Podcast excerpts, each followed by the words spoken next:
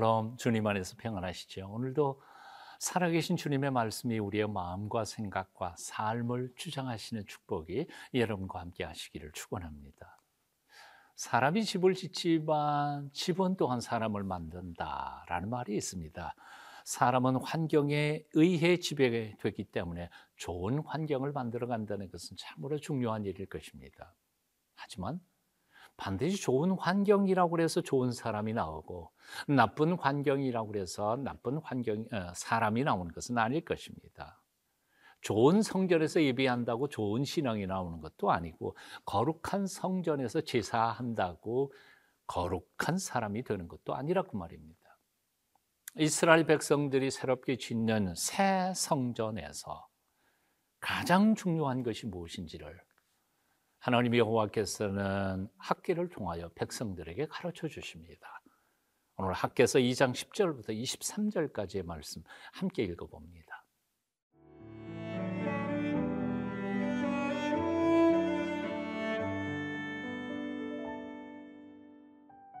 학계 2장 10절에서 23절 말씀입니다. 다리오 왕 제2년 아홉째 달 24일에 여호와의 말씀이 선지자 학계에게 임하니라.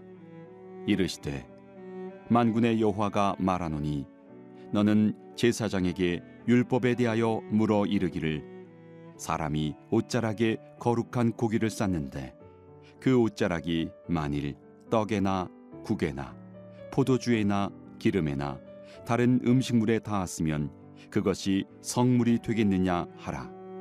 학계가 물음에 제사장들이 대답하여 이르되 아니니라 하는지라.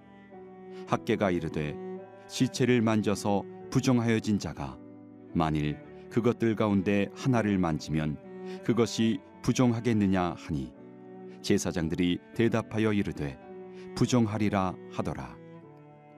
이에 학계가 대답하여 이르되 여호와의 말씀에 내 앞에서 이 백성이 그러하고 이 나라가 그러하고 그들의 손의 모든 일도 그러하고 그들이 거기에서 드리는 것도 부정하니라. 이제 원하건대 너희는 오늘부터 이전 곧 여호와의 전에 돌이 돌 위에 놓이지 아니하였던 때를 기억하라. 그때에는 이십 고루 곡식 더미에 이른즉 십 고루뿐이었고 포도즙 틀에 오십 고루를 기르러 이른즉 이십 고루뿐이었었느니라 만군의 여호와가 말하노라.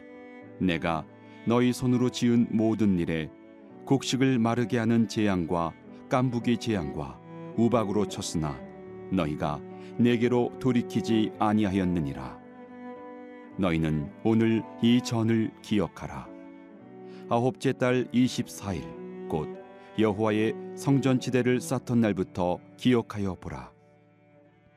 곡식 종자가 아직도 창고에 있느냐 포도나무, 무화과나무, 석류나무, 감람나무에 열매가 맺지 못하였느니라.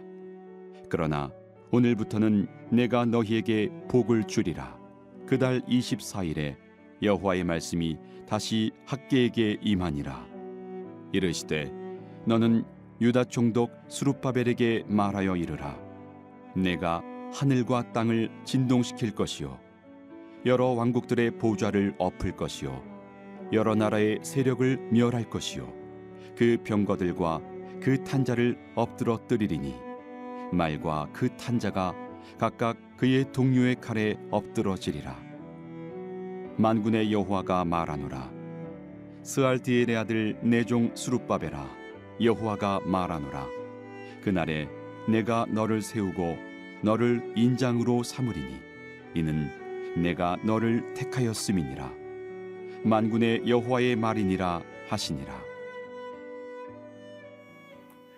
10절에서 13절 제가 읽겠습니다. 다리오 왕 제 2년 아홉째 달 24일에 여호와의 말씀이 선지자 학계에게 임하니라 이르시되 만군의 여호와가 말하노니 너는 제사장에게 율법에 대하여 물어 이르기를 사람이 옷자락에 거룩한 고기를 쌓는데 그 옷자락이 만일 떡에나 국에나 포도주에나 기름에나 다른 음식물에 닿았으면 그것이 성물이 되겠느냐 하라. 학계가 물음에 제사장들이 대답하여 이르되 아니니라 하는지라 학계가 이르되 시체를 만져서 부정하여진 자가 만일 그것들 가운데 하나를 만지면 그것이 부정하겠느냐 하니 제사장들이 대답하여 이르되 부정하리라 하더라. 오늘 본문 내용은 다소 복잡하고 어려운 음, 내용을 어, 포함하고 있습니다. 하지만 사실 그 내용만큼은 그 뜻만큼은 아주 간단합니다. 하나님께서는 학계를 통하여 제사장들에게 두 가지 사실을 묻고 있는 겁니다. 그 첫째는 뭐고 하니 제사 의식을 통해서 거룩하게 된 어, 구별된 고기를 쌌던 옷자락이 다른 음식물을 거룩하게 만들 수 있겠느냐 하는 게 첫 번째 질문이고요. 그 질문에 대하여 제사장들은 주저하지도 않고 아니 결코 거룩해지지 않는다고 대답합니다. 두 번째 질문은 시체를 만져 부정하게 된 자가 다른 것을 부정하게 만들 수 있느냐 하는 질문이었습니다. 제사장들은 아, 너무 분명하게 부정하게 되리라 하고 확답을 줍니다. 자, 이 말의 뜻은 이런 것이죠. 제사적 거룩함은 다 자동적으로 다른 것을 거룩하게 만드는 게 아니라는 겁니다. 거룩함은 다른 것을 전염시켜서 자동적으로 거룩하게 만들 수는 없지만 그러나 부정하게 된 자들은 다른 것을 오염시켜서 부정하게 만들 수는 있다는 겁니다. 이 말의 핵심은 이것이죠. 죄는 전염성이 있다는 겁니다. 그러니까 다시 말하면 부정하게 된 자가 거룩한 성전에서 제사나 예배를 드릴 때에 그 제사나 예배가 거룩해지지 않는다는 겁니다. 다소 까다로운 이 질문과 대답을 가지고 학계는 결론을 14절에서 이렇게 맺습니다. 이에 학계가 대답하여 이르되 여호와의 말씀이 내 앞에서 이 백성이 그러하고 이 나라가 그러하고 그들의 손의 모든 일도 어, 일도 그러하고 그들이 거기에서 드리는 것도 부정하니라. 한마디로 말해서 이 말씀은 부정한 백성들이 거룩한 성전에서 아무리 거룩하게 예배를 드려도 부정하게 될 수밖에 없다는 것입니다. 다시 말하면 하나님이 받으실 만한 거룩한 제사가 되기 위해서는 사람들이 거룩해져야 한다는 겁니다. 이제 하나님께서는 장차 이스라엘 백성들이 지금 짓고 있는 성전을 거룩하게 구별하실 것입니다. 영광스럽게 세우실 것입니다. 새로운 영적 시대를 열어가실 것입니다. 그리고 당신의 백성들에게 복을 주실 것입니다. 하지만 그렇게 새롭게 지어진 성전에서 부정한 백성들이 제사를 드릴 때에 그 예배는 저절로 거룩해지지 않는다는 겁니다.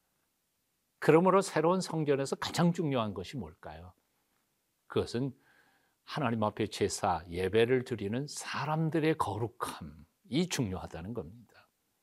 그러므로 성전을 지으면서 가장 중요하게 먼저 너희가 성결한 사람, 거룩한 사람이 되도록 노력하라고 하나님은 학계를 통하여 백성들에게 가르쳐 주고 계시는 것입니다. 그렇습니다. 사람이 거룩해야 거룩한 예배를 드릴 수 있습니다. 유명한 설교를 들으면 사람들은 저절로 자기가 유명한 신자가 된 것처럼 착각합니다. 아주 큰 교회, 좋은 교회 다니면 저절로 자기가 성숙한 좋은 신앙인이 된 것처럼 착각합니다. 아닙니다. 내가 하나님 앞에 거룩해야 합니다. 성결해야 합니다. 내가 성숙해야 합니다. 먼저 하나님 앞에 거룩한 사람이 되기를 열망하십시오. 새 사람이 되기를 노력하십시오. 그리할 때 하나님은 우리의 예배를 거룩하게 받으실 것입니다. 우리의 삶에 복을 내리실 것입니다.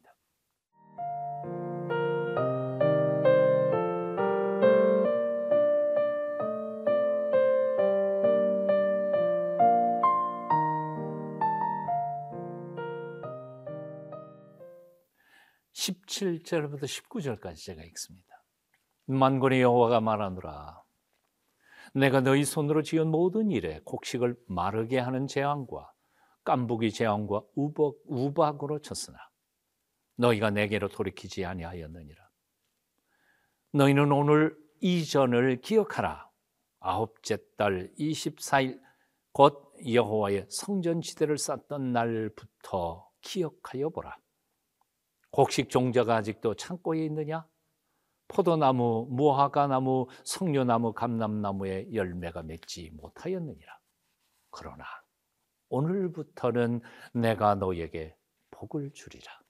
그러나 오늘부터는 내가 너에게 복을 주리라. 실로 지난날 하나님의 백성들은 패역했습니다. 그 어떤 재앙과 재난을 통해 하나님께서 경고하셨음에도 불구하고 그들은 들은 척도 하지 않았습니다. 돌아오지도 않았습니다. 그래서 하나님은 그들의 삶을 궁핍하게 만드셨습니다. 그들이 가꾼 나무에서는 열매가 맺지 못하게 하셨고 재앙과 우박으로 그것을 치셨습니다. 창고에 가득하게 열매들을 갖다가 쌓아 놓아도 하나님은 한 번에 풀어 버려 없으신 것입니다. 하지만 이제부터는 하나님이 그렇게 하지 않으시겠다고 약속하고 계시는 겁니다.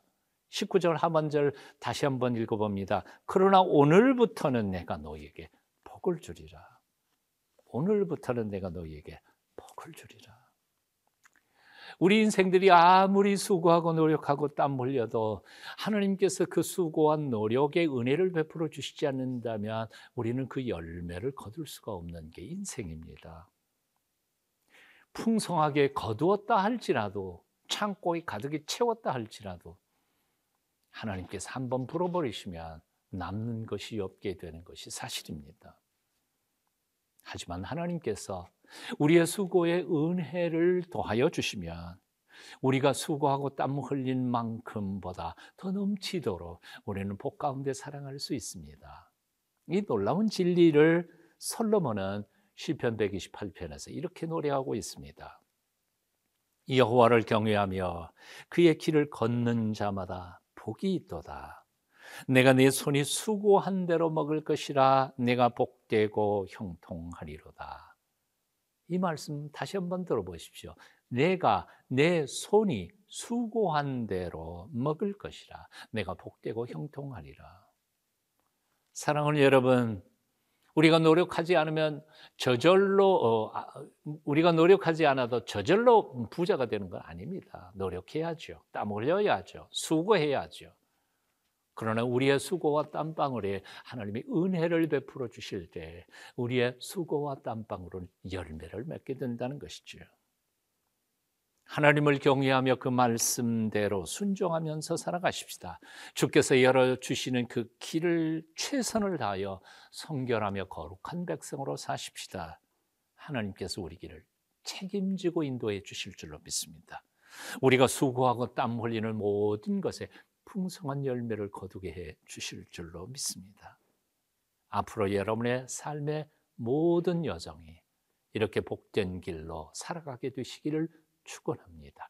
기도하겠습니다. 성전에서 드리는 예배뿐만 아니라 구체적인 삶에서 드리는 삶의 예배를 기뻐 받으시는 하나님. 우리들의 모든 삶에서 하나님을 기쁘시게 해드리며 살아가는 우리의 삶이 되게 도와주시옵소서. 예수님 이름으로 기도합니다. 아멘.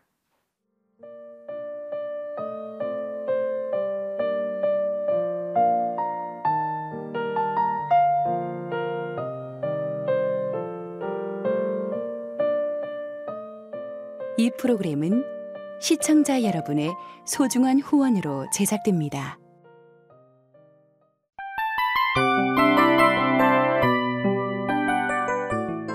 이 프로그램은 청취자 여러분의 소중한 후원으로 제작됩니다.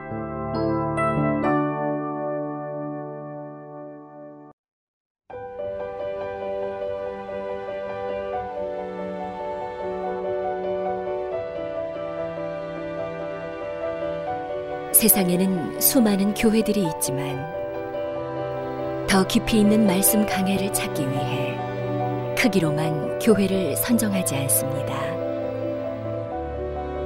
보다 좋은 영적 콘텐츠를 더 많이 나누기 위해 방송비를 받지 않습니다. 1년 365일 복음만 전하고 싶어서 우리는 광고를 하지 않습니다. 온누리의 복음을 땅끝까지 CGN TV와 함께 땅끝 성교사가 되주세요.